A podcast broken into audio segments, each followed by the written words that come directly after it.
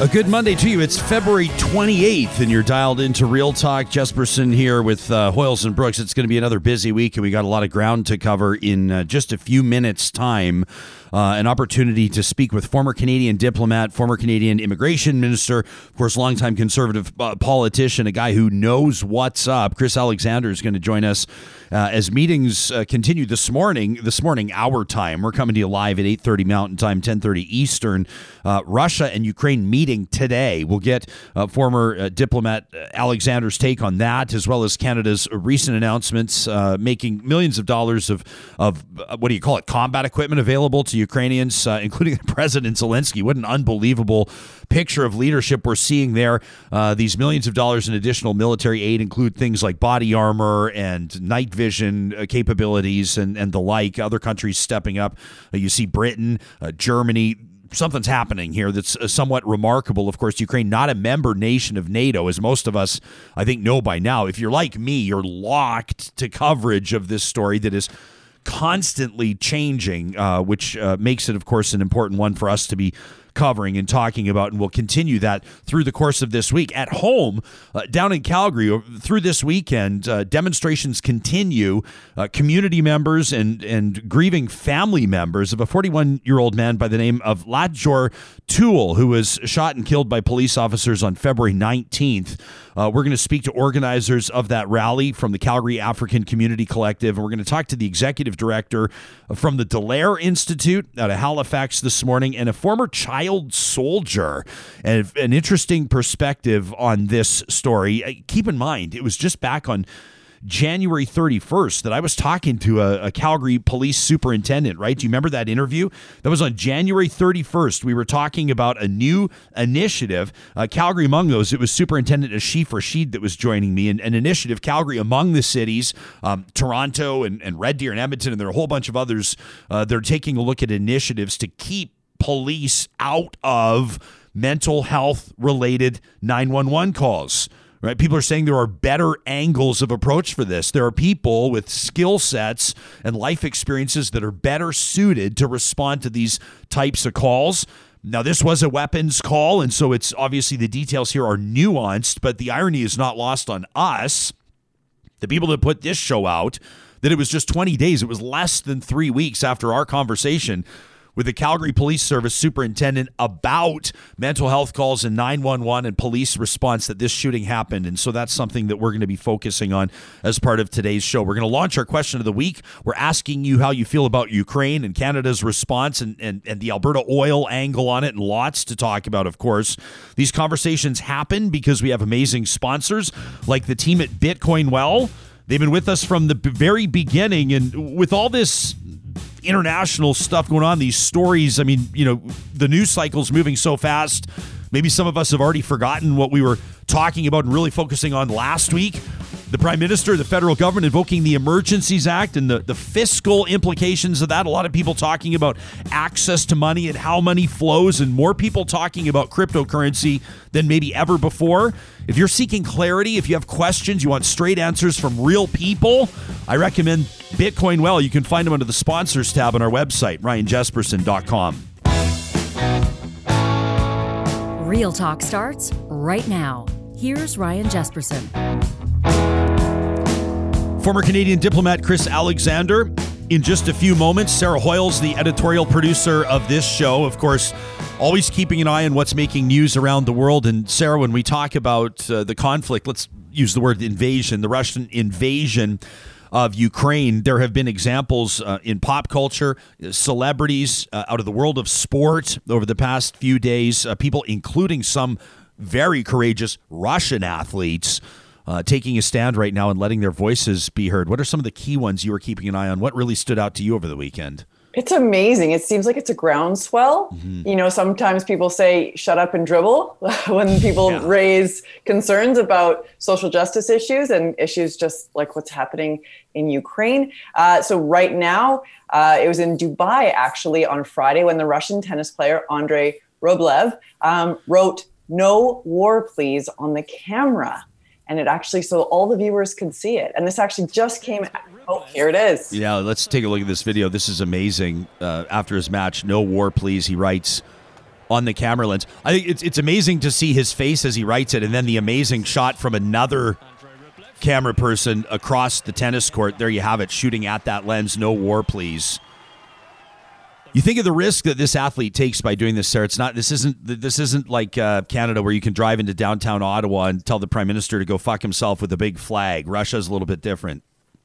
I mean, he's not in Russia, but his family yeah. is, and so and his friends, and yeah, I mean, anything that goes against what Russia is doing puts you at risk. And we've seen that. I mean, thousands of protesters in Russia who are standing up and saying they don't want this war uh, are being arrested. So we also have other folks like the great one, yeah. Wayne Gretzky. Yeah, it says, I think international hockey should say we're not going to let them play, the Russians, in the World Junior Hockey Tournament. Now, some people, of course, are wondering about the Gretzky's ethnicity or that family's background. I, I, did a little bit of Googling, and people say it's unclear. Uh, Wayne, number 99, the great one, has gone on record in past apparently and said that his, his parents were white Russians from Belarus. Uh, they say that there is actually uh, potentially some Ukrainian heritage to the Gretzky family, though he does not apparently speak Ukrainian. But I thought it was kind of an interesting first person perspective. But but like you noted, um, when when Michael Jordan talks about basketball, or when Wayne Gretzky talks about hockey, or when, when you know Jack Nicklaus talks about golf, people listen when it's the all time great. That's a big deal to say that Russia should be banned from the World Juniors. Yeah, and not only that, we've also got soccer. Poland's men's soccer team refused to play Russia in the upcoming uh, World Cup qualifying match, with Sweden and the Czech Republic following suit right after. I think Ranger agrees with absolutely everything you're saying this morning. Or is that Charlie? I think it's Ranger. I think I recognize. I love that you can tell their voices. I think I, get, I, I think I'm getting to know their voices a little bit. Ranger is like our live studio audience. He, he vociferously agrees or, or, or potentially disagrees with some of our takes. I was wondering about this, and it's it's certainly not what matters most. Um, but uh, you know, things can have significance, like physical objects, right? I remember a friend of mine gifted me a piece of the Berlin Wall uh, that she picked up when she was over there, and I've had this. It's just a piece of concrete with a little, you know, there's some spray paint on it. A little, it's just a tiny little piece, uh, about the size of an apple. But you hold it, and you're like, this was a piece of something. But you hold it, it's kind of. What do you think that camera lens? like Sam camera lenses or what? I mean, those those big ones could be like fifty grand. Uh, ENG lenses like that, probably about ten. Ten grand. Yeah, but I, I wouldn't think you'd clean off that lens. Like that that lens to me goes in a museum somewhere, or it stands for something. I wonder what they do with that lens with that writing on it. No war, please. I, am curious. Like I think probably they put a filter on the front of the lens, so they probably just take that off and yes. frame that and hold on to it, and then yeah. they can put another one on because I mean that's a it's a real waste of camera lenses. You could put you could put the filter on an old non-functioning lens. Yeah, there you go. Nobody would know the yeah, difference. Yeah, just as a display. That would be perfect. It's a yeah. powerful image though, and really. Uh, really amazing, uh, Sarah. What else is going on? I mean, I'm, you know, we can talk. I, I mean, I'm keeping an eye even on what's happening here in Canada in the context of of Russia and Russia's information. I see some people talking about making sure that their own security settings are proper on their on their online connections, on their computers, and people seem to be paying more attention to this. Pretty interesting to see some major Canadian carriers uh, Bell and Rogers both saying over the weekend as well that they're dropping that Russian, yeah, I mean, do you call it a news source? That Russian RT uh, is getting dropped from Canadian providers. So more and more of these things are happening day by day. Absolutely. But I think just one little tidbit that's just got to be a bee in Putin's bonnet is that he has been pulled as the World Judo Body's oh. honorary president. Yeah. Putin is out. And that's got to that's got to sting because you know he's all about judo. He loves those he loves he loves it. Yeah. I don't know, I don't know what the moves are exactly, but one, yeah, I'm picturing him on his riding his horse with his shirt off. It has nothing to do with exactly. judo. It has nothing to do with judo, but he, he loves all the stuff about the imagery. So that one probably stings. Yeah, Vladimir Putin suspended as honorary president from the World Judo Body. Not a good look for the World Judo Body to keep him on. Can we both agree? Yeah, not a good look at all. Uh, stateside, pretty big moment when it comes to justice, uh, when it comes to the highest court in the land on Friday, the president keeping a promise. Yep, the first black woman nominated to the Supreme Court was announced by Joe Biden on Friday. So, if she is confirmed, she will be the very first, and she'll be replacing uh, Judge uh, Stephen Breyer, and that will happen in the summer if she is confirmed. Okay, Good stuff, Sarah. We'll keep an eye on uh, or check back in with you, of course, as you continue to monitor developments. And as mentioned, uh, Russia and Ukraine meeting today, and, and we're going to get uh, Chris Alexander's take on that in just a little bit. We also wanted to, to take some time to to give you a voice and, and a chance to chime in. We ask you for your emails, uh, and, and oftentimes, of course, over the weekend, you'll get in touch with us. You take some time to talk at ryanjespersen.com and let us know what's going on in your world. Let us know what's going on in your mind. And we've got some great emails today from Shane and Mitch, and I'm going to try to get to both of those uh, as long as we have time. In the meantime, I wanted to tell you uh, this is a really neat opportunity that's coming up. How many of you are familiar with NAIT? the Northern Alberta Institute of Technology. Well, if businesses is your thing and you're dreaming big right now, uh, maybe you're dreaming of building the next innovative product, uh, or maybe you're looking to solve a world problem. Uh, what about leading change or growing community or transforming business? Am I speaking your language? NAIT's J.R. Shaw School of Business could be for you. As one of Canada's leading polytechnic business educators, they'll help you harness your inner talent, build your skills, and feed your curiosity. Your future will be brighter because of their immersive style of learning and their deep relationships with industry. You have ideas, they have experts. You can get down to business today with NAIT's J.R. Shaw School of Business at nait.ca slash business. Also, want to tell you about Infinity Healthcare. Infinity Healthcare is in the business of bringing back customer service to healthcare. You know, if you're receiving home care from Alberta Health Services, if you're in the province of Alberta receiving home care, you're not happy about the quality of care that either you or a loved one is receiving, Infinity Healthcare works with AHS to transfer people onto their program for free. Uh, this is a way that people are utilizing private health care under the umbrella of public health care to achieve the best outcomes that they possibly can for their family. If you go to our website, ryanjespersen.com, and click on the sponsors link, you'll find Infinity Healthcare. You can also look at infinity 8, the number 8.ca. On their blog, the top five things to look for when hiring home healthcare services. This is a great resource at Infinity Healthcare. We'll talk to Chris Alexander, former Canadian diplomat, in just a moment. Wanted to take a second to dive into the mailbag early on this Monday. We want to make a commitment to get to as many of your messages as we can. Uh, this one from Mitch. Mitch says, you know, one of the things that really burns my butt in this country is the asymmetrical political journalism in Canadian print and electronic media. You know, that an opening sentence like that's going to grab my attention. He says the important role of the fourth estate is to keep the populace informed so they can hold government responsible and ensure the government does what the people want. And unfortunately, says Mitch, the journalistic ethic of providing unbiased, unbiased, balanced news coverage is widely ignored when it comes to Canadian media news organizations. Says, as an example, I, I looked at the coverage of the recent Ottawa occupation, those border blockades that we saw in Alberta, Ontario as well. In the early days after occupiers took over downtown Ottawa, barricaded border crossings, nothing was seen to be done in response. And questions were rightly asked about the silence of the prime minister, but at the same time, the silence and, and, and the, the lack of presence of premiers in Ontario and Alberta actually responsible for law enforcement, the occupation, the barricades under our federal system barely rated a mention for an extended number of days. No wonder so many Canadians were largely ignorant of how our political system works when the divisions of power central to our federal system are ignored to make the prime minister look bad.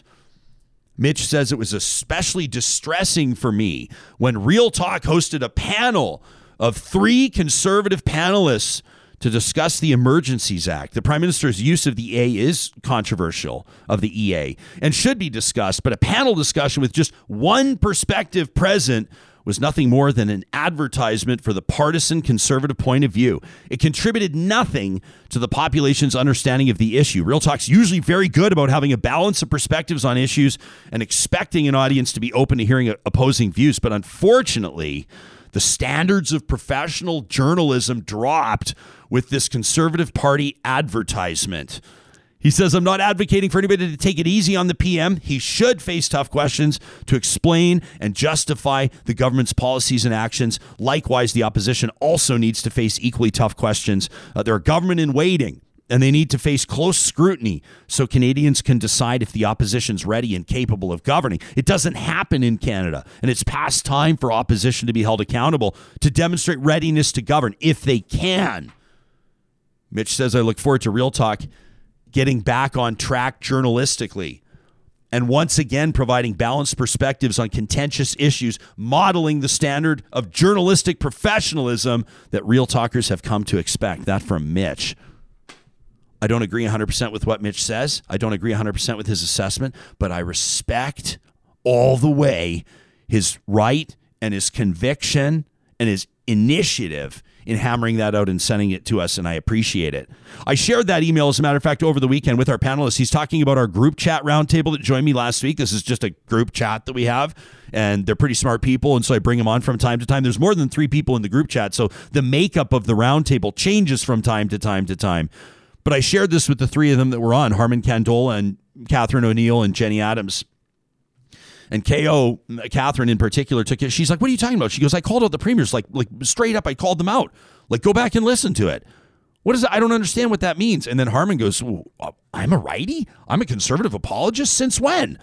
I mean, Harmon did run for the Progressive Conservatives provincially a few moons ago. Uh, but uh, he, he didn't necessarily agree with that assessment either. You know what I love? I love that got us talking, and I love that people are intently listening and people actually really care.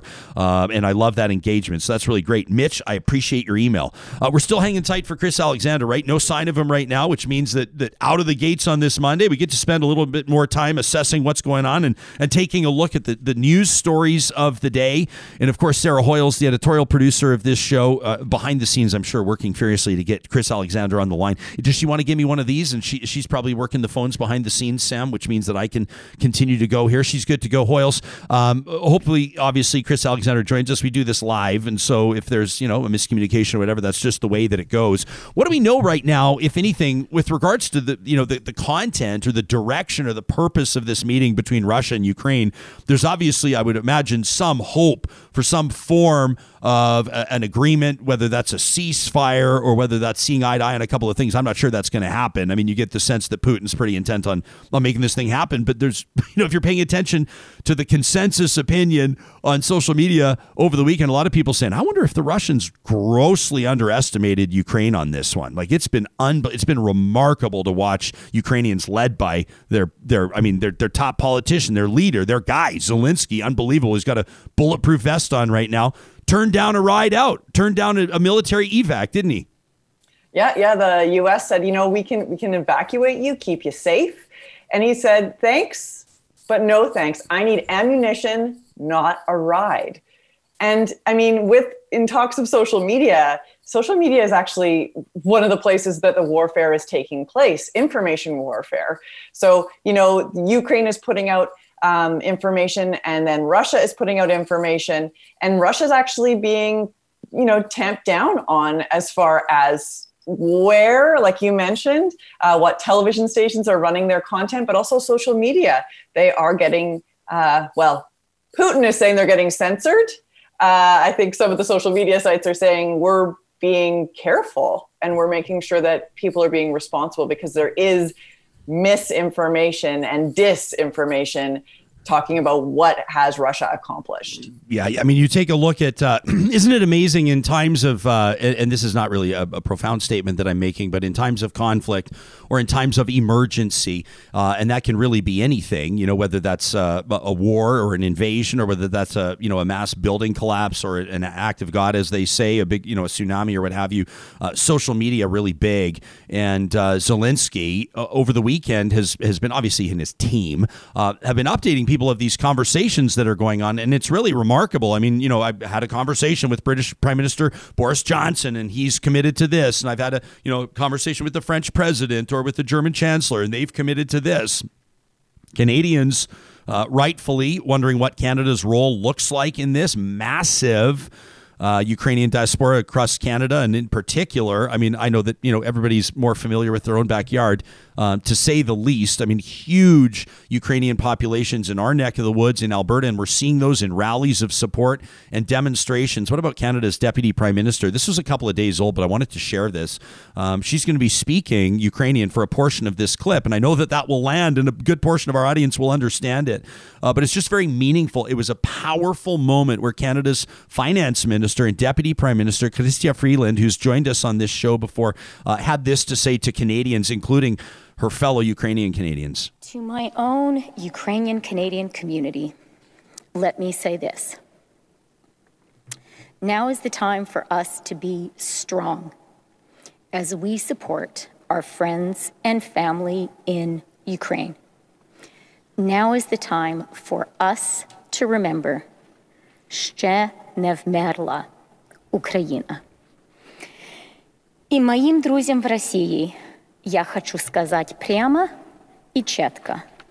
Наша ссора не с российским народом, а с президентом Путиным и с теми, кто его окружают и поддерживают. С теми, кто сделал кровавый выбор атаковать суверенную демократическую страну. I saw Ukrainian friends of mine, friends with Ukrainian heritage, some of them with uh, family members still in Ukraine saying, We needed to hear that. You know, her, her, her speaking to us, her speaking to Ukrainians around the world, or people that can speak the language, uh, extremely powerful. And then there was Zelensky himself in the streets. Sam, if we can load this up, this is basically like a selfie video I mean, this is this is uh, really remarkable stuff. And there's uh, by way of uh, for those that are listening here on the podcast, there is a, a translation by way of closed captioning, and so I'll, I'll, provide it as he speaks. But this is Zelensky over the weekend says our troops are here, citizens are here. He says all of us are here protecting our independence of our country, and it will continue to be this way. Glory to our defenders. Slava Nashim. Glory to heroes. Glory to Ukraine. Surrounded by, uh, Sarah, those are uh, senior ministers in his government. Uh, it's quite a thing to see. Right? You picture, you know, Stephen Harper or Justin Trudeau or Paul Martin with a bulletproof vest on, or Joe Biden or Barack Obama or George W. Bush with a bulletproof vest on an assault rifle in the street saying, I'm not taking a hell of flight out of here. Uh, I'm staying and fighting with my citizens. It's it's really wild. It's remarkable. I mean, it, it's basically buoying up all of Ukraine and helping the citizens to stay brave. As we know, uh, men who are 16 up to 60 have been, it's martial law. They have to stay in the country and fight. Um, there have been close to half a million people that have left Ukraine and uh, there's long lines at the border into Poland and other countries that that folks are trying to get out to safety. There are even some reports that folks are having trouble. Um, there, I've seen some reports around people of color and Black people that are having, and uh, you know, uh, foreign students, international students that are not actually able to get into those countries. Yeah, they're not being allowed in. So lots of developments. Another development, huge, is nukes. Mm. That um, Putin is saying, yeah, we're we're ready. He's got his his finger hovering over the button, which is terrifying. And the international community is saying that there is that is not something that you do. Yeah. yeah.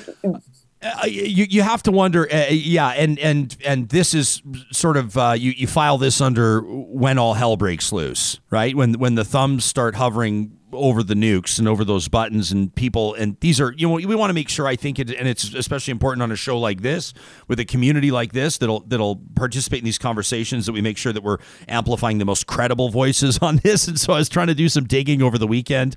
You know people are asking questions. Uh, Captain Kobe who's going to be joining us on Wednesday this guy this social media sensation he's come up out of nowhere. Um, he's a guy and he had a TikTok account, and then all of a sudden he's got like a quarter million followers. He's got 220,000 followers on TikTok. He's got 30,000 followers on on uh, Twitter, and, and he's out making all these comments, typically about the Ottawa convoy, and he's kind of built up this following. But I saw him asking over the weekend, he's just going, I, I don't know a lot about nukes, but it's kind of freaky. Uh, the reason I bring him up, by the way, he's going to be joining me on the show on Wednesday. I'm looking forward to that conversation, talk about his rise to stardom and his kind of everyman perspective on a lot of things.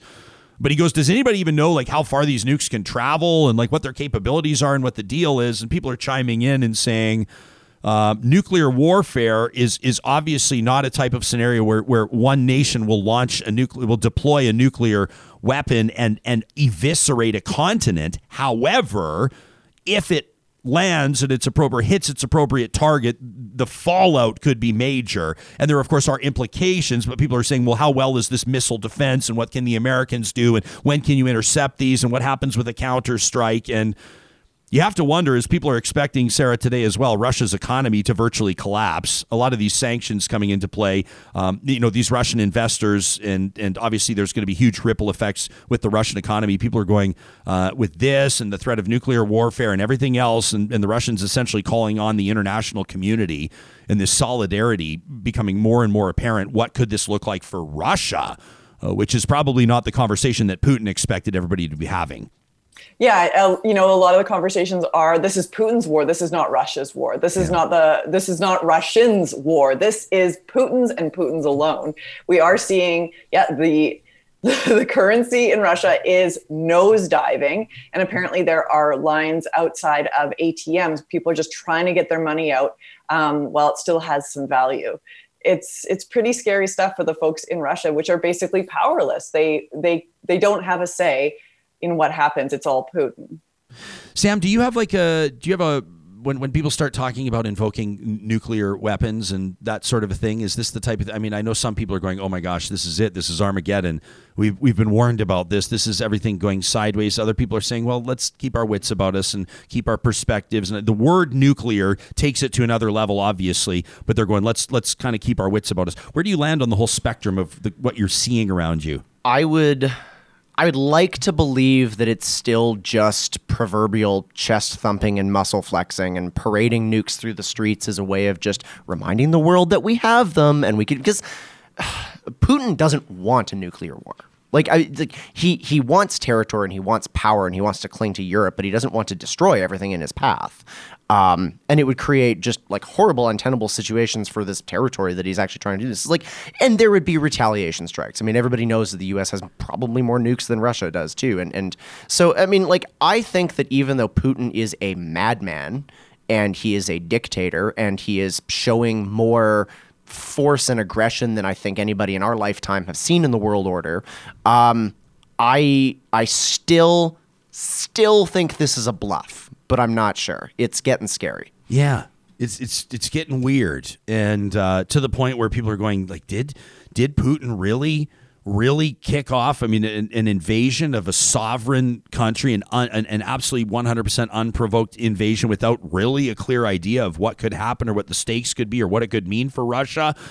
I see that Russia's uh, ambassador to the UN, uh, Vasily Nebenzia, is speaking right now, saying, you know, talking about response from uh, the Western nations here and what Russia's position is. And this is a story that will continue to follow. Pretty interesting to see, uh, in my mind, the leader, the interim leader of Canada's Conservatives, uh, Candice Bergen. This was at a rally over the weekend, and we'll share some of this video with you and some of the audio on the podcast. It, it kind of speaks for itself. You're not going to hear much of what she has to say, but let's roll it, Sam.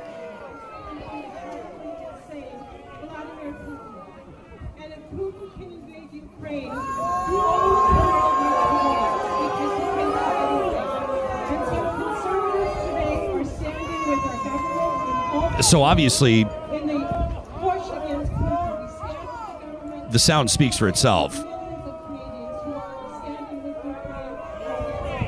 You're talking about the millions of Canadians standing with people just didn't want to hear it uh, from her. And Sarah, this is uh, kind of a when you and I were reviewing this in our production meeting ahead of the show. I'm going, uh, I didn't. Was there an extended part of the video I didn't watch, or did she say something controversial, or did she deny that? Some you're going, no, just was persona non grata at that rally. That was pretty interesting to see. Well, you know, if she's supporting truckers and saying that and I shouldn't say truckers, an occupation of a city, of occupation of Ottawa, and you know Coutts border and the Ambassador Bridge. She's in support of that, and then she's also going to show up at Ukraine. No, That's not cool. She can't just show up at whatever demonstration, whatever protest, and say, "Yeah, I'm with you." It doesn't bode well for her. Yeah, I. Uh, the whole thing about uh, you know you bring up these occupation protests and everything, and I know a lot of people are going like, can we can we move on from that already? Are we not done with this? Can we move on from that? Over the weekend, we still saw it, right? Even like in cities across Canada, including ours, demonstrators are still out talking about freedom and waving the Canadian flags and, and mask mandates are being lifted and vaccine restrictions, the restrictions exemption programs are gone. And I'm not really sure. Someone suggested to me over the weekend privately. I said, I'm like, I'm trying to wrap my mind around what these dumbasses are still out protesting. He goes, Well, maybe this is kind of the victory lap part of it. I don't know. But uh, it, it takes some real, I don't know what it takes. Uh, maybe being dropped on your head several times at a young age uh, to be out there protesting and demanding your freedoms as millions of men 18 to 60 are being told to say goodbye to their fleeing families uh, in another country, forced to stay and fight, forced, although many of them I know are willing to stay and fight and choose to stay and fight and want to.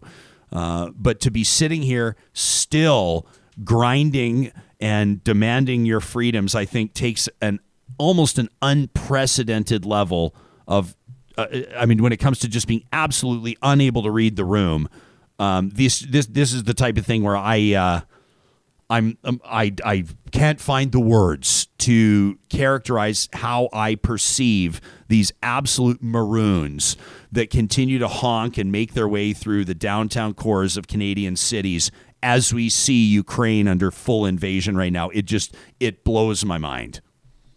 Well, I mean, looking at our guests on Friday during our conspiracy theories roundtable, talking about like that they are getting information and they've fallen down a wormhole and they're getting information from a very different source. So, what they're hearing about Russia, what they're hearing about what's happening in Ukraine is completely separate and divided from, well, reality and fact. But um, it plays into this whole narrative.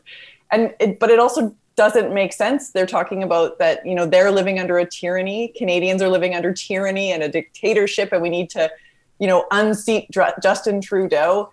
Um, but when you look, the juxt- when it's juxtaposed against what's actually happening in Ukraine, that's tyranny again with uh, with Putin. Yeah, that's dictatorship. That's violence. It's almost like the planet Earth, uh, and I don't mean to to take away from the seriousness of this at all. I'm not trying to be glib, but it's like the it's like the planet, like the universe is giving us a real time social studies lesson. Like if, if you know these big words that everybody wants to use, this is those in action. This is what we're seeing right now. This is a perspective check for everybody. This should be an instructive or informative exercise. Uh, I've got somebody tagging me on Twitter, and I, I wasn't even sure if I wanted to get in this, but somebody's like, "You see this?" and I and I see that uh, pre- former President Trump uh, is on the record saying the tyranny we've witnessed in Canada in recent weeks should shock and dismay people all over the world. the t- the tyranny we've witnessed in Canada. This is from the guy who called uh, Russia's president Vladimir Putin a genius just a short time ago. So I mean, it's it's just really remarkable these mental gymnastics that we're seeing from some people. I saw that some of the real uh, conspiracy theorists, I mean, the people that are really down the rabbit hole, and by the way, if you missed our Real Talk Roundtable on Friday, conspiracy theories, where do they come from? How do they rise? Who do they resonate with? And why?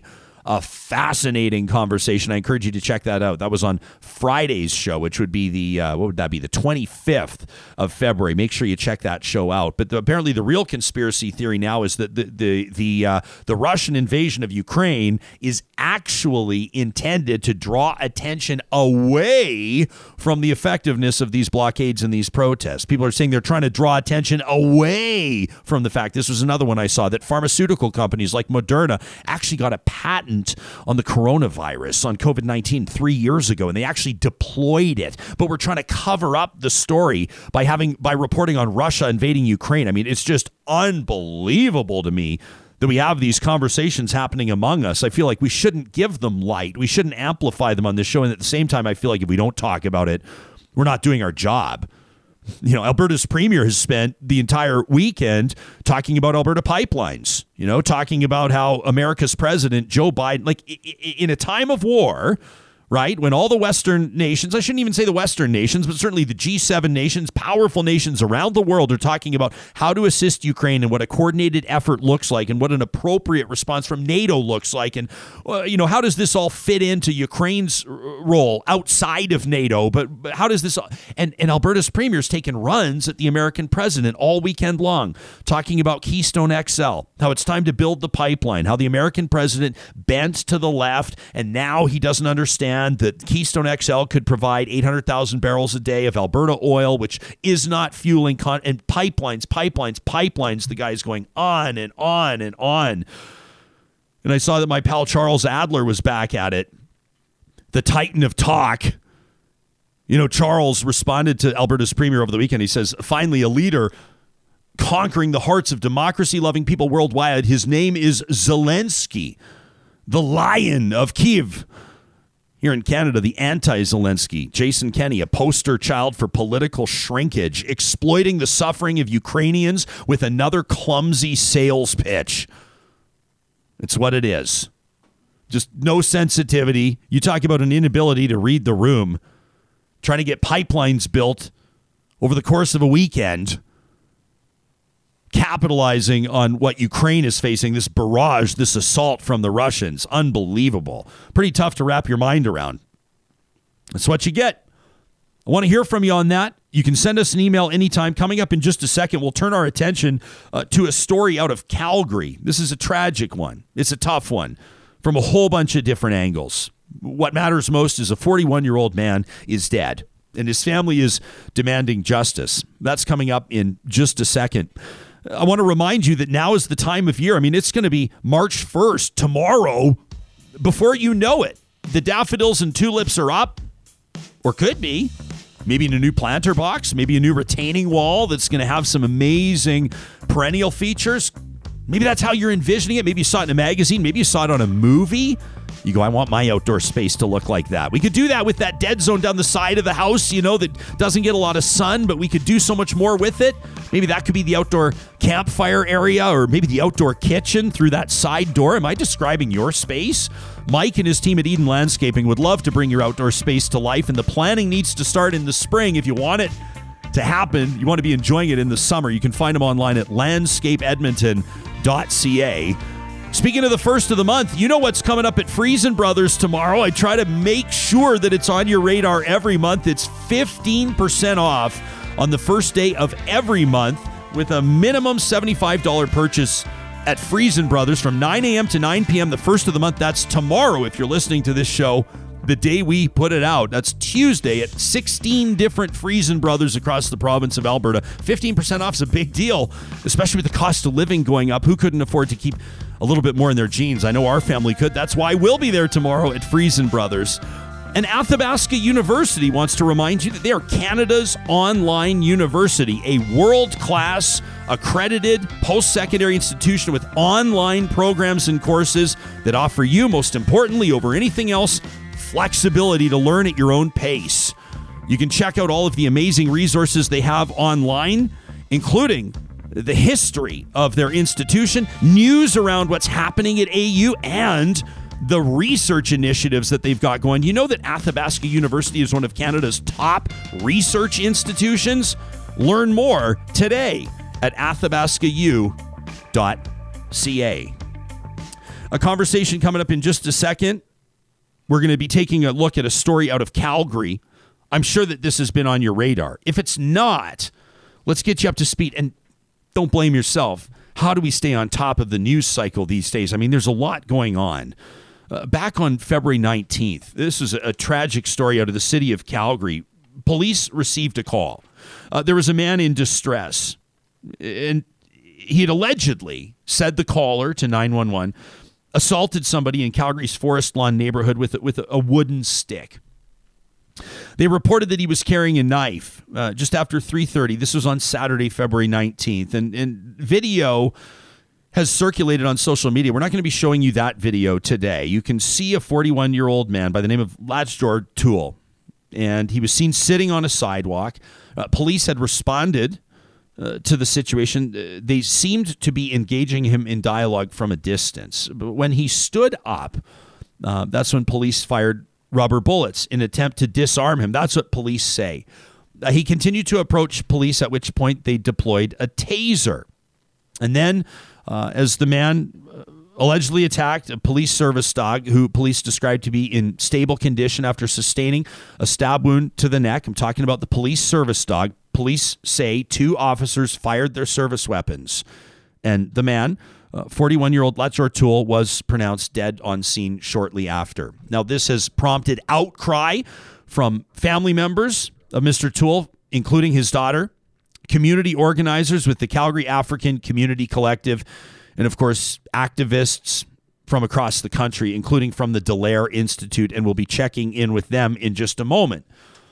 Now, this obviously is a tragic situation, and there's probably not one simple or easy answer to preventing tragedies like this happening in past.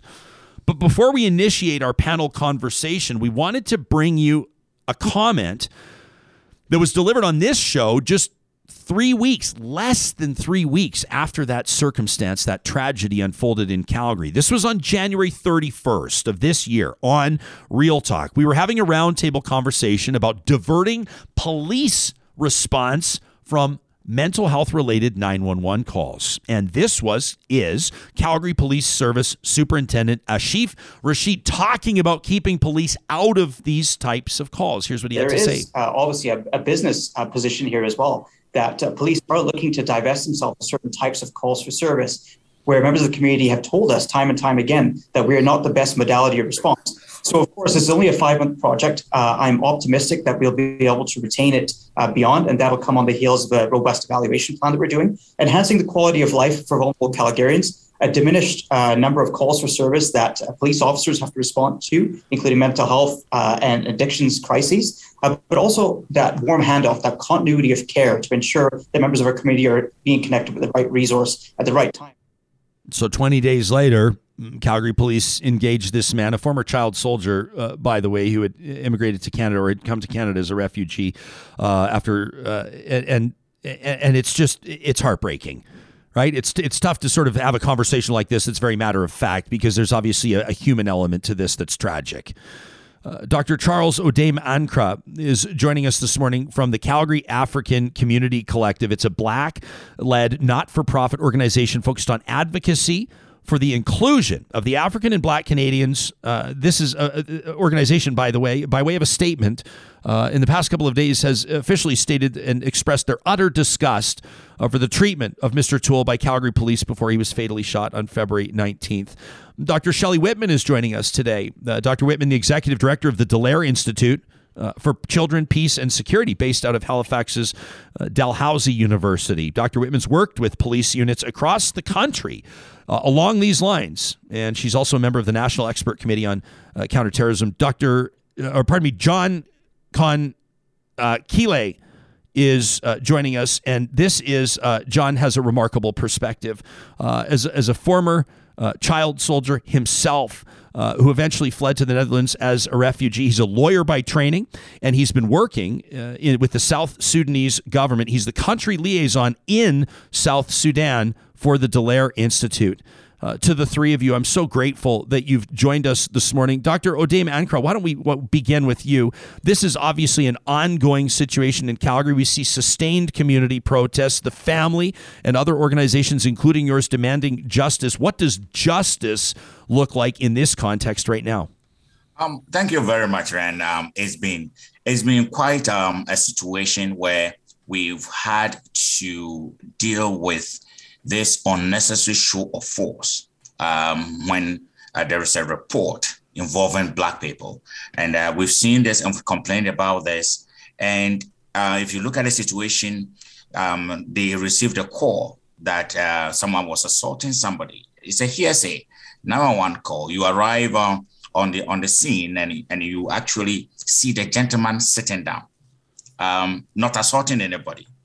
To me, that that alone is an opportunity right there to to to to engage. And when they started engaging and he wasn't responding, there should be a clear sign that this person is in mental distress or something really is happening. Because you did not meet the person in, in engaged in an active uh, assault or active violence, or the person was sitting down, minding his own business. So, which is a contradiction to the call you received. Maybe it is an after fact that he has decided to sit down. So, I was expecting to see a quick analysis of the situation and when you review the video, I didn't see, um, how do you call it, uh, an ambulance on site. I didn't see any health professionals on site offering help. What I saw was brute force, uh, order, obey situation, and with canine units, and and then we see uh, rubber bullets being shot at the gentleman, which provoked him. And one thing I want your listeners to pay very close attention to was when a gentleman got up um, to, uh, to attack the officers, which was an unfortunate situation, um, he did not go for any of the officers. There were two officers that were very close to him. He didn't attack the officers. He went straight to the dog. And we need to ask ourselves why. We need to ask that question why. And, and this shows a clear disconnect from how the police deal with our community because there is there is no uh, perspective to how our community um, is dealt with when it comes to uh, violence, when it comes to crime, fighting crime, when it comes to engaging the community. They always assume what should work for us.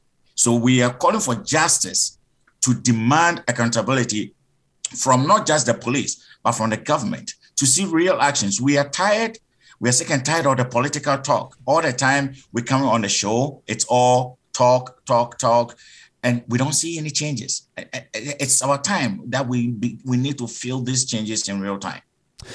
John, in your introduction, I mentioned that you were recruited yourself uh, many years ago as a child soldier. You eventually fled uh, to the Netherlands as a refugee. Now, of course, you're working as a lawyer and as an as uh, you know, obviously uh, working uh, to impact significant change here. I've seen it suggested uh, from some people that the specific use of a police dog uh, in this circumstance could have had a triggering impact on Mr. Tuel based on uh, PTSD or uh, or other contributing factors. Are you able uh, to provide some some? And I want to be responsible here and recognize that that that I was not there, that we were not there.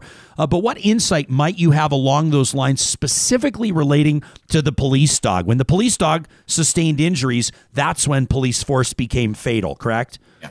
Correct. Um, well, thank you, Ron, and uh, thank you all for the opportunity. Uh, what I would uh, want to say, like Jor might have been uh, my comrades. We, we, we have a lot of different camps where we were uh, recruited and camped to.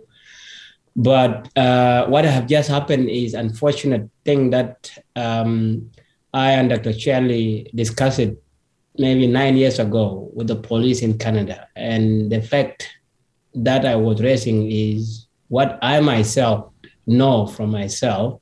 When you are provoked, you don't react from a point of hunger where a normal person react, but you recollect back because the age that some of us uh, get involved in such uh, aggravating situations is rather very early.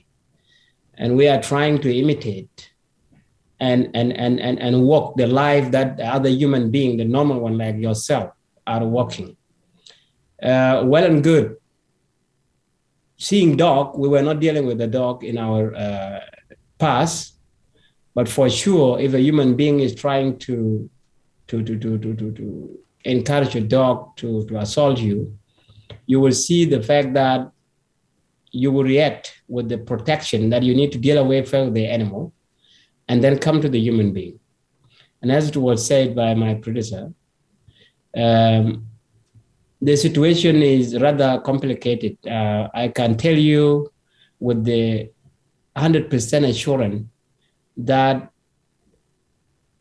you know, we are in, in, in West who had a serious life uh, background, and you think you are in a comfort zone where you now can relax, pick up your life, but it turned out that sometimes that calmness trigger a lot of post uh, post traumas.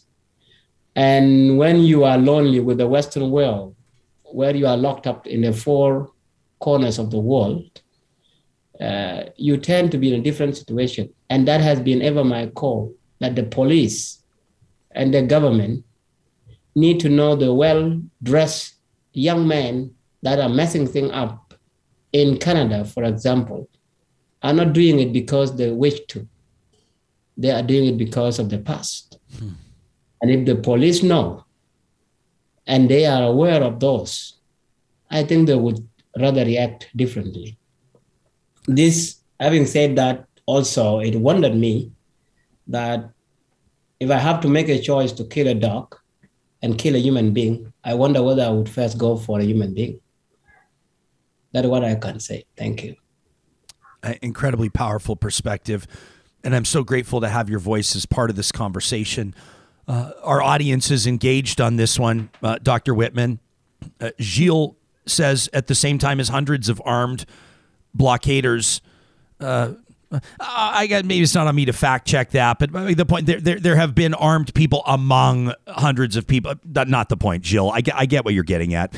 He says, at the same time as hundreds of armed blockaders are illegally occupying cities and border crossings, multiple officers and a police dog to enforce a single individual experiencing a mental health issue. This is really sad. Meantime, Erica also makes a very fair point. And Erica says, I would love to see more mental health interventions available instead of just sending the police. But what do we do when the subject has weapons? I don't have the answers, says Erica. It's complicated. Shelly? Hmm. Yeah, I mean, I think in this instance, though, it was a stick. Well, and, um, a, and a knife. I, and listen, I'm not coming across on one side here, but I, he did stab the dog with a knife. He did have a knife. Okay. So in in that perspective, I, I understand that there are some challenges, but guess what? For those who are listening, there are ways to train and work with police officers and to sensitize them to different approaches to being able to handle mental health uh, situations and to also understand the communities that they are engaged with in a much uh, better way than we're currently doing it.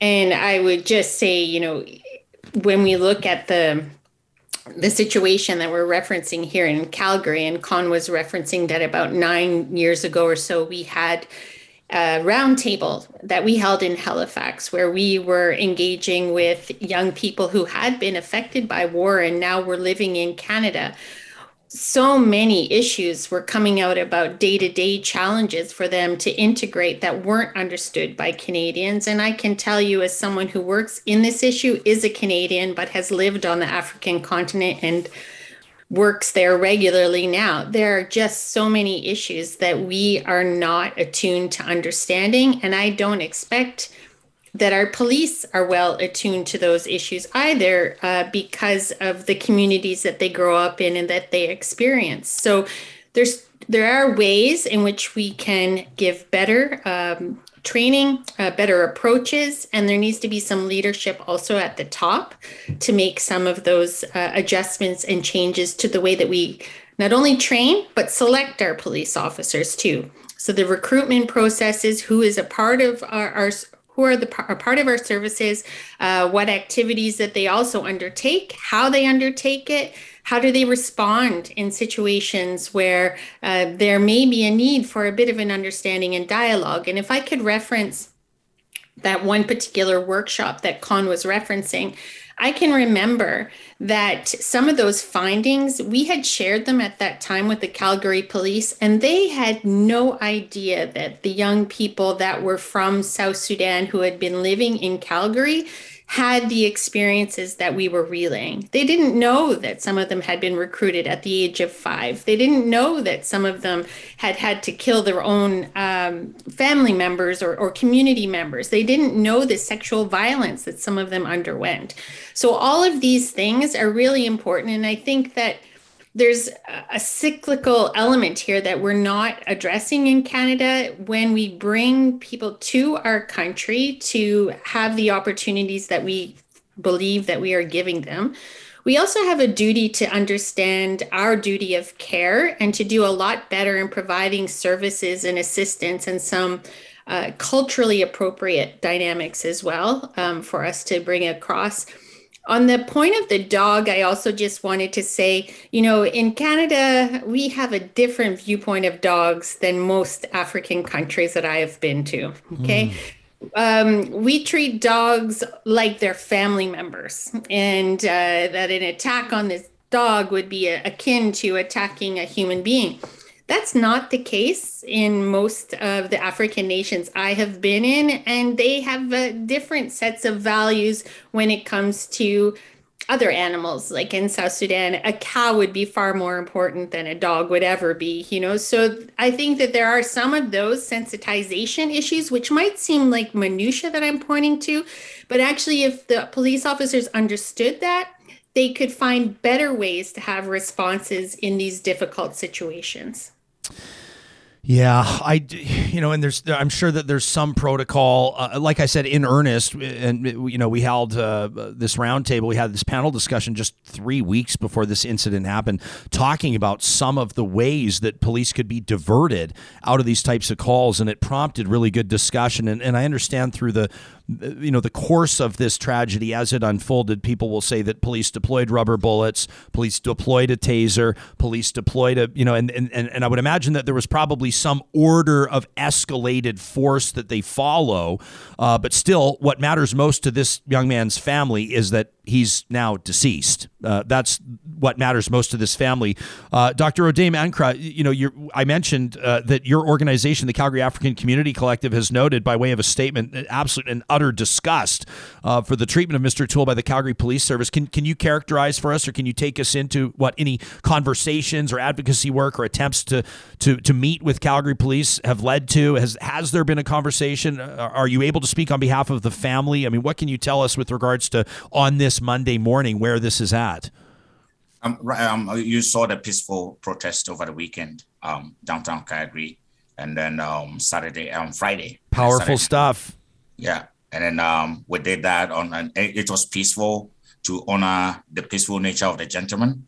And then on, on, on the following day, we went to the scene where he was shot. And he, let me let me just tell listeners that he was shot few blocks away from the South Sudanese Community Center. Oh. Okay, so it's a trauma site already. And you just walk across the street. The South Sudanese Center is on 43rd Street. He was shot on 45th. Okay, so two blocks away. And so you can imagine the trauma that people are dealing with. And that is an enclave where we have a lot of South Sudanese. And um, when you when you realize the position, the initial position of the police, uh, the reportage depicted him as a criminal um, and uh, uh, someone aggressive, someone insensitive. Hence, they had to use force.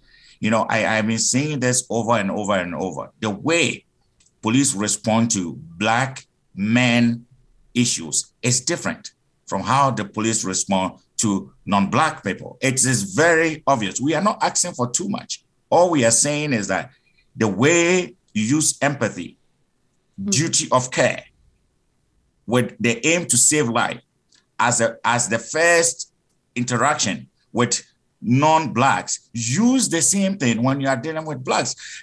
It, it blows my mind the stance in which police officers take. Look you should see the scene. One gentleman sitting down over five or six police cruisers 17th avenue cordoned and blocked off um and so he was holding a stick and a knife. And so they knew for sure he didn't have a gun. They knew. They knew that he had a stick, he had a, he had, he had a knife. And there was no attempt, and I repeat, there was no attempt to show empathy, to, to, to, to reach out to Mr. Um, uh, Mr. Lajo and say, we are here to help you. If you need help, we are here. No, it was a situation of we are ordering you and you need to listen. And they followed the order of escalation from rubber bullets to dogs. Now to federal shooting. When you take this issue to court, of course, the police is going to win because, well, he has weapons and he attacked us and we shot him. So the law protects us. We are talking about the treatment when they arrived at scene. You see, it's human life. And we need to realize that Blacks are human beings. And the way the police respond to Black issues is different. And we are not asking too much. We are not asking for any special treatment. All we are asking for is to treat blacks the same way you treat non-blacks. It's as simple as that. Then the second issue that has really rocked the family is Africans respect the dead a lot.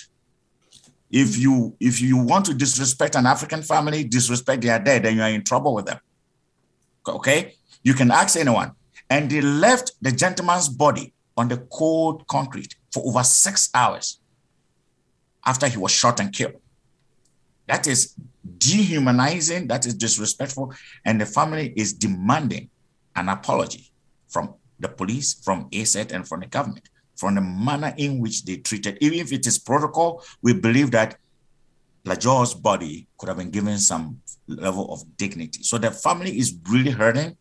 I know that the Calgary police chief has made contact um, with the family. Um, the mayor of City of Calgary has made contact, and and and and we want to thank the mayor. It was the mayor's tweet stressing the need for mental health assessment, better techniques for police that changed the narrative for us because everybody was going, oh, he's a criminal. He was dangerous. He was holding weapons. He was doing this. Where did our empathy go? We have seen police de-escalate non-black situations where people are even holding AK-47s. We've seen it. They know how to do it. So how come it's different that you you employ the most aggressive form of a great form of confrontation when you have to deal with a black person. So the family is looking for answers. And there are a few things the family also is seeking for right now. Um, um, uh, um Ryan, the 911 call, we want to know the content of that call. Mm. Uh, we want to see the stab wounds of of of, uh, of a PSD Jack on because the uh, yeah. they do strongly believe that the dog was hit with a stick, was not stabbed because oh. there are some videos that showed that the knife he dropped the knife and held the stick with both hands when he charged at the dog. We, we cannot ascertain that, but these are hearsays. So the, the family really wants to get answers and they want to really know what really happened. And we want ASIRT to come clear and give the family closure. The family deserves that. The daughter can, has not been sleeping for the since the vigil, 72 hours, she has not been able to sleep. Of course. No girl should go through this trauma. And we are appealing to the entire Canadian community as well that we should show empathy to the family. It, mental health issues are complex and complicated. And this is a gentleman who came from a background of violence, war, has PTSD, known PTSD issues, and we have been able to shed light on this. So even if you didn't know the background, we are the family has provided background to what could be at play here. Where is the empathy of the Canadian public? Where they actually are still valuing the life of the dog. And and and and and there is a dog. Thank you very much for saying that. Yeah, Canadians value dogs, but I do believe that we still value human lives than dogs. Where is the empathy of the public? Uh, Ryan, if I show you some of the emails the African Coalition has received, it, it's disgusting. We should go back to our country. Um, we should be grateful we are in Canada and stop complaining. And these are Canadians sending these messages to us. The daughter decided to set up a GoFundMe page. People went on the GoFundMe page to attack her to, to, to, so that she can give a dignified burial to their dad. Like, where is the public empathy? where, where is that? We are not seeing that. But we all know how we all rise as a community when somebody falls. In other words, this, this gentleman has, has been a victim of war, and we need an empathy from the, the society. We, we are not asking too much. We're not asking too much. The family is, is really, really hurting.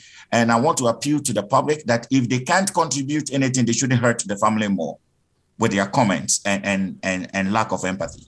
It's unbelievable. Uh, it's it's believable, unfortunately, but it's unbelievable. Uh, I will note that you can Google GoFundMe Latjor Tuel T U E L Justice for Latjor Tuel is the page.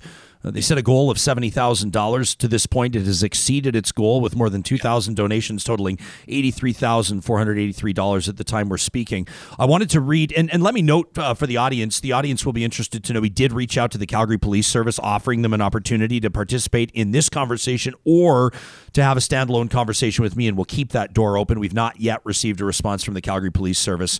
Uh, Calgary's mayor tweeting on February 22nd, this was three days after the shooting, uh, loss of life in our city is tragic at any time, says Mayor Gondek, uh, but the loss of Latjor Tuel is particularly devastating. Mr. Tuel, loved by friends and family, a well known member of Calgary's Sudanese community, he was in crisis, and we are left with so many questions. While we await an investigation, We question de escalation methods and use of lethal force. We question why mental health support is not embedded within community policing. We question how to strengthen newcomer support services to deal with complex trauma. That's a big one. She says, I look to Calgary Police Commission to ask difficult questions during public session and to push for policing models that incorporate mental health supports. My thoughts are with Mr. Tuel's family. My actions will be focused on de escalation and change. That's Calgary's Mayor Jyoti Gondek. Uh, Kon, for for an individual, and and we know that many refugees to Canada will have either experienced the the the horrific reality of, of being called into to to, to war as a child soldier, or they will have witnessed war around them, or witnessed or experienced genocide. People are arriving to Canada fleeing uh, with the clothing on their back and nothing more, and a great deal of emotional baggage, of mental health injuries, including PTSD. Um, you understand this. Can you help us understand what community supports look like and how a society uh, that endeavors to provide those supports for newcomers, uh, for new Canadians or Canadians that have, that have been here for many years uh, suffering under these conditions. What does appropriate, effective support look like? Well, Ryan, thank you. Uh, what I can say is that the Canadian community are already supporting the, the people. The issue is that uh, the level of support that is lacking is actually from the government. If I hear well, uh, what the public is raising is about the fact that Latjor was weaponized. And uh, as it was said by the uh, doctor, you know, even myself here, if I'm fighting with a dog and I have a knife and a stick, the last thing that I will use is the knife because once I have to use a knife, I have to raise my hand and then step the dog. And the closer I am stepping the dog, the more I'm actually availing myself for the dog bite. So the best thing, knowing myself as strong as I am, and the dog is jumping, is to use a stick. So yet the videos have to be kept.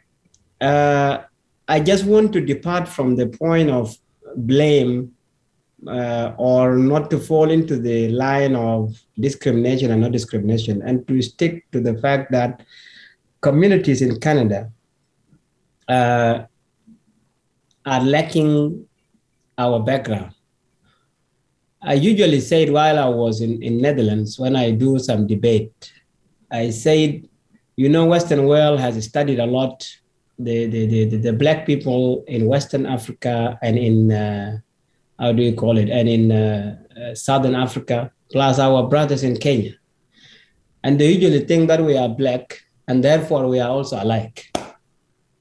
Uh, South Sudan has been a, a, a, locked up country, a region, when British was the colonial of Sudan. So our region has never been exposed to the world. Number two, when the country got independent, we locked up into the war because in 1955, South Sudan started to fight for its uh, own independence. That also again bring in the fact that region become unsafe, so a lot of people did not come. That point is missing. Hmm. And, and they think when they see South Sudanese reacting this way, it is because of ABCD it might be of the EFD. So we need to see and approach that. The communities in Canada need to give themselves a time and analyze. We are, yes, indeed, we act very aggressive. We are very aggressive, and it might have a background of where we are coming from, uh, the, the, the conflict we are emerging from. But it also is something that have to do with our traditional upbringings once that fight is over, it is over. We don't carry it on. Our people are also people of a serious pride. As it was said, you know, you kill somebody and you protect people not to touch that person and collect the body to go and bury. It's another thing altogether. I think these people become very, very, very civilized. If it was here in Cuba, you would have seen a lot of things flying around because you cannot kill a person simply because he has hit a dog. And then now you want to say, no, let it be there. What do you want to do? I thought the police always uh, protect a scene simply because a person was killed by somebody that is not known. That's why you need to know what has happened. But it's you who shot that person down. And again, you, you refuse a family to take the, the, the corpse. It is uh, something that is actually, uh, even I am here, when I hear it, it shocked me. Uh, what I can say ahead of Shelly, I just want to say, here I am. I'm offering my myself, even though I'm seriously sick and tired of having to repeat my previous life, my past life, to convince people that there is something behind my life. So please treat me with a different approach. But if this is what is happening, in order to avoid another Latjor in Calgary, I'm saying, here I am. I, I'm ready to come and we have a conversation with the police to show them what best can be done and to the Canadian public. Uh, another thing is this I, I, I, I'm a trained soldier, but mine, I don't think that's a professional training. I think it is a rebel thing of just a simple thing done. But yet I still remember there is something called professional, uh, professional use of, of force. If I am to shoot because the dog is important, as it was said, I think I would have to use to disable that person instead of killing that person. Hmm. Disabling means I shoot either the arm, I shoot either the legs, and it will not allow the person again to continue acting. Now that one was not used. Yeah. Another thing was said, also Ryan was said, when I start learning how to drive in, in, in, in Netherlands, I get a lesson that said, if we are four in a car and something is passing on my face, I have to make a choice. If I have to run over that thing, whether it is a human being, one person, or an animal, or to deviate with the possibility that the car will turn and four of us will die, I rather run over that one person. Mm. Utility, a utilist approach. I would wonder if indeed how important the dog, how important the dog, with all due respect of the life of any living thing. Again, I am now starting to believe what is said that the life is categorized into white man is important, followed by a white woman, followed by a black man, and then a black woman, and then animal. It is changing. So animal come first. That is unfortunate. And uh, again, here I am. I think, Shelly, we have a lot of work to do, and we have to do it. Thank you. I really appreciate that perspective. I will note I've, I've, interviewed many police officers over the years, and people always have questions. I'm not an apologist. I'm simply passing this along. If there was a law enforcement voice on this panel, I will tell you they would say no officer is ever trained to try to shoot a gun out of someone's hand or to try to shoot somebody in the kneecap like out of the movies. They shoot for the mass, they shoot for the center of the target. If a police officer deploys their service weapon, they're shooting with deadly force. That's just how it goes. Uh, I'm not saying that's the way it should be. Uh, Dr. Whitman, in your introduction, I mentioned that you're a member of the National Expert Committee on Countering Radicalization to Violence. Um, and, and what an amazing answer from Conef. We asked him about, about resources and supports and what does that look like in, in an understanding an empathetic and progressive and evidence based society. How does it respond to or welcome newcomers, including those living with mental health injuries, living with PTSD, living with trauma based on lived experience? In your professional opinion, in closing, what does that need to look like? So I think one of the things that is really important is that when people uh, immigrate or they come as refugees to our country, we also have to be willing to be changing that system. That's the first thing. You know, you're not even allowed to put down that you've had military experience. If you are to come to this country, you'll be told that you won't be allowed to come here if you put that on your um, application. And that means that children who have been um, you know, forcefully engaged, um, illegally engaged, but through no fault of their own, they can't even put that down. And then they don't even want to talk about it because if they've been told that it's illegal for them to do that before they come here, then when they come here, they're silent about it because why would I tell anyone? And then for fear of me getting kicked out of this country. So Without that, though, we can't even collate the data to understand how significant this is, and then to make different types of approaches in terms of our responses and our social welfare systems. Then you go from there, and you've got you know families um, who put children in schools, and they go into these schools. And I'll tell you, with the Syrian refugee crisis as a different example, I can remember going to teachers as I was bringing um, some families here to this country, going to teachers and saying, What if the school board, and this is here in Nova Scotia, what has the school board told you about how you're going to handle some of these children coming from these war zones? You know what they said? They had a letter from the head of the school board which said, You are getting these many children who are coming from Syria. Good luck and that is what I'm saying about the not thinking through all of these dynamics. And then on top of that, you've got you know social workers and psychologists who have no idea about the context that people are coming from uh, knows that we've worked with former child soldiers who would say to me um, i'm not going to go to a social worker or a psychologist because it's like i have to teach them world history and and they don't even know anything about the place that i come from. And so therefore like what what service are they providing to me? So there's such a huge amount of sensitization that has to happen. And there are so many ways we could do it and it wouldn't be rocket science to make it happen but we just have to have the political will and imperative to do it. And i'm sure communities like uh, the doctors community uh, the african community in calgary would even be willing to be people who would volunteer their time to educate social workers and, and others on these processes. But we don't make it a priority. And i and i echo their sentiments in terms of um, you know, unfortunately, these things keep perpetuating more division in our society at a time when we need to come together a lot more collectively as human beings and and to find ways to to achieve greater dialogue on these these elements for our children. Um, we're at a real critical time in our country right now, and we need to find ways to come together and not divide. That's Dr. Shelly Whitman, Executive Director of the Dallaire Institute, uh, based out of Dalhousie University in Halifax. You can check out DallaireInstitute.org for more on that. That's where uh, John Kon Kelei is uh, the South Sudan liaison uh, also a former child soldier, and of course, Dr. Uh, Charles Odame Ankrah joining us with the Calgary African Community Collective.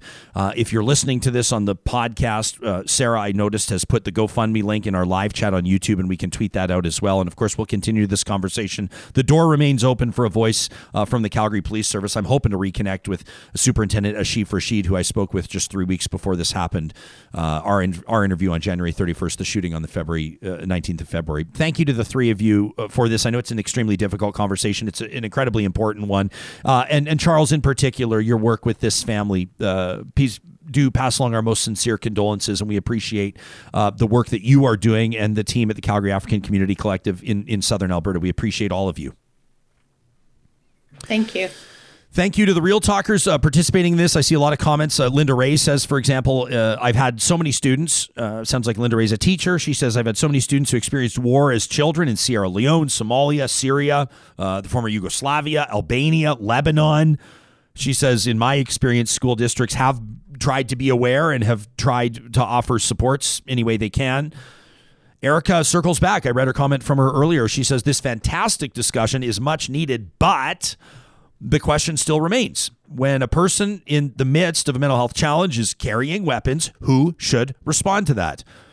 And I think that conversation needs to continue. And, and I and I would refer you if you didn't hear our January 19th roundtable, I encourage you to check that. Uh, pardon me, January 31st roundtable, uh, including Calgary Police Superintendent Asif Rashid. Uh, there was a voice out of Red Deer and a voice out of Toronto uh, as well. It was a good conversation. We did take on that conversation, and and I don't think that we can have a uh, sort of a, a a naive perspective on this. Well, like let's just send a couple people to sort of help and de escalate. I do think that's important.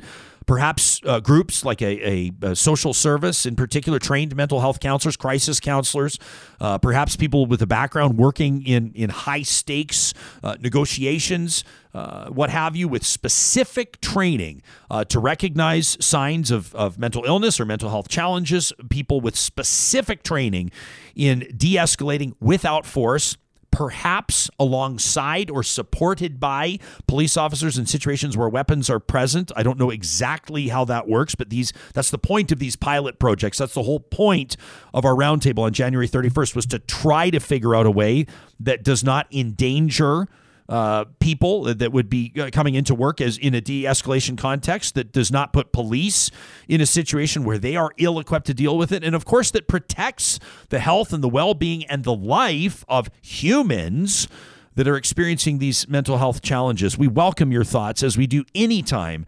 I mean the last time we had that uh, that that roundtable on on police and and uh, you know keeping uh, police officers out of mental health related 911 calls. What did we get? We got an email. I think it was a tweet. Started with a tweet, became an email from a gal by the name of Amber who came on the show. Amber Cannon, right? She came on the show and she talked about her own personal journey, uh, having police respond to calls about her well being uh, related to her mental health. Some of those 911 calls she told us prompted by her. It was a powerful interview. So I think that was the day after. Would that have been right around the beginning of February that she was on the show? You'll find it in our YouTube archives, our podcast archives. She says, I have called, she talked to me.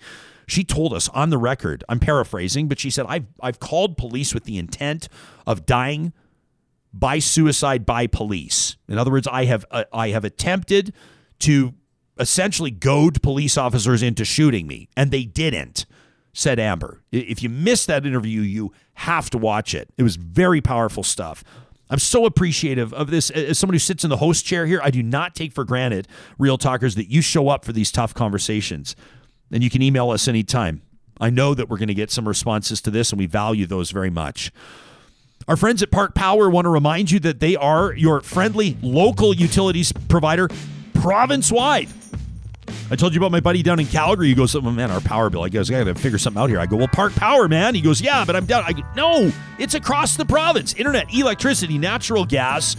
They bundle rates together. You want to get maybe all three internet, electricity, natural gas. You're going to save money on the administration side. Plus, you can lock in fixed pricing is looking pretty good right now as utility rates are soaring out of control. You know what else is great? You go to parkpower.ca, switch over to them Use the promo code 2022 Real Talk, $70 off your first bill with Park Power.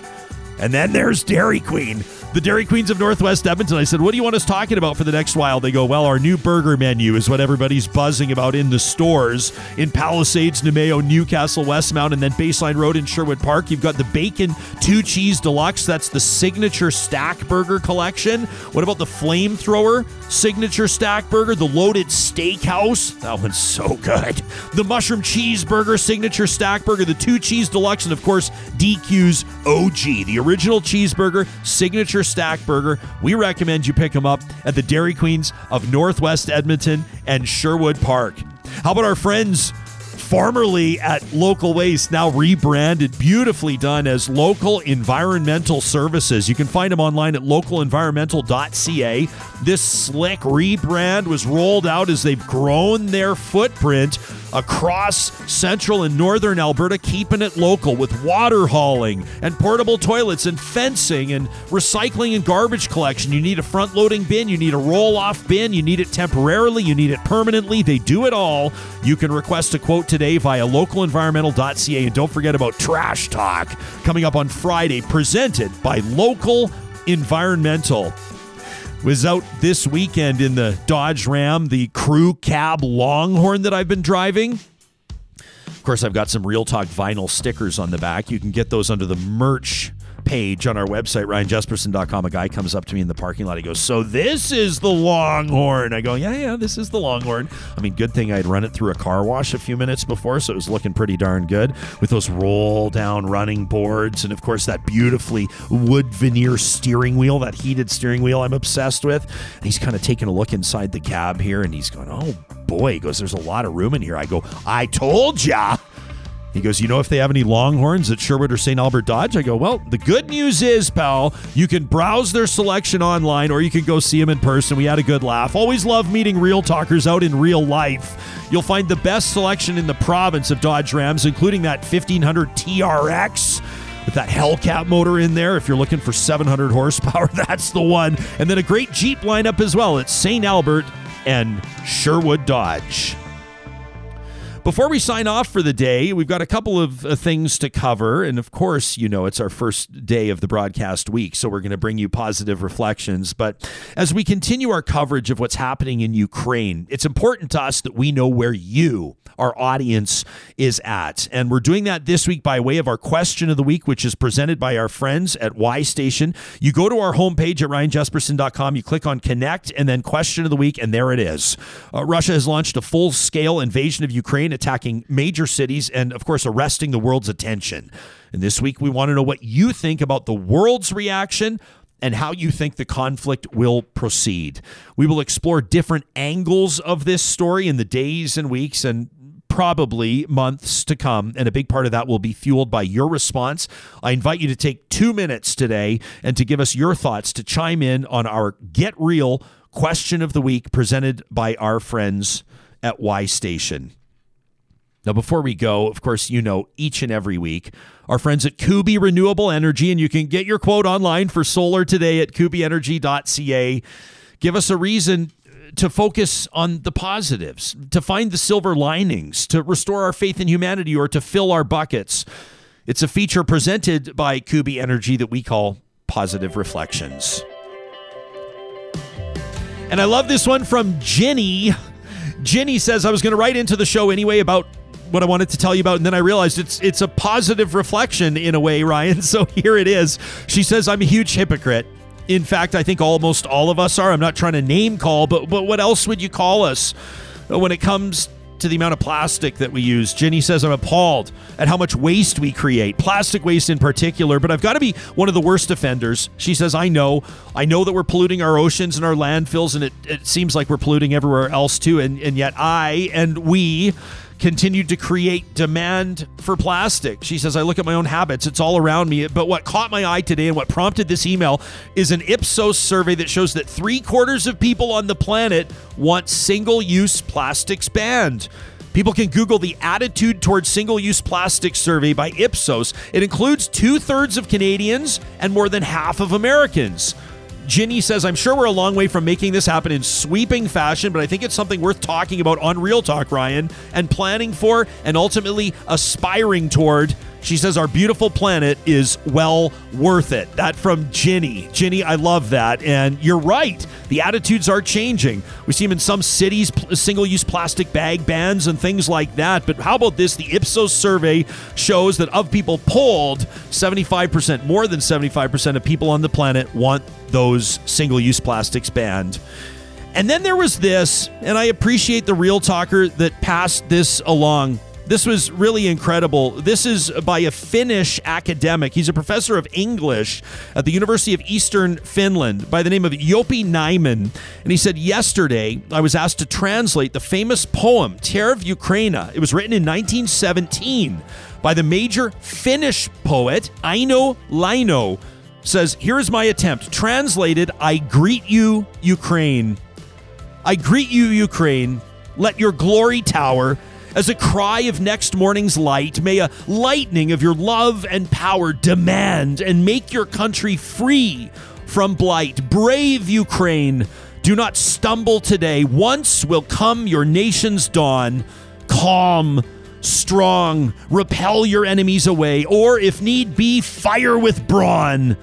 Beautiful Ukraine, salt of nations, you have the flag, and we the road. Sharing your storm are Finns and Poles, also Estonia, Latvia, Lithuania in your tow. Forward, Ukraine. You are not a slave.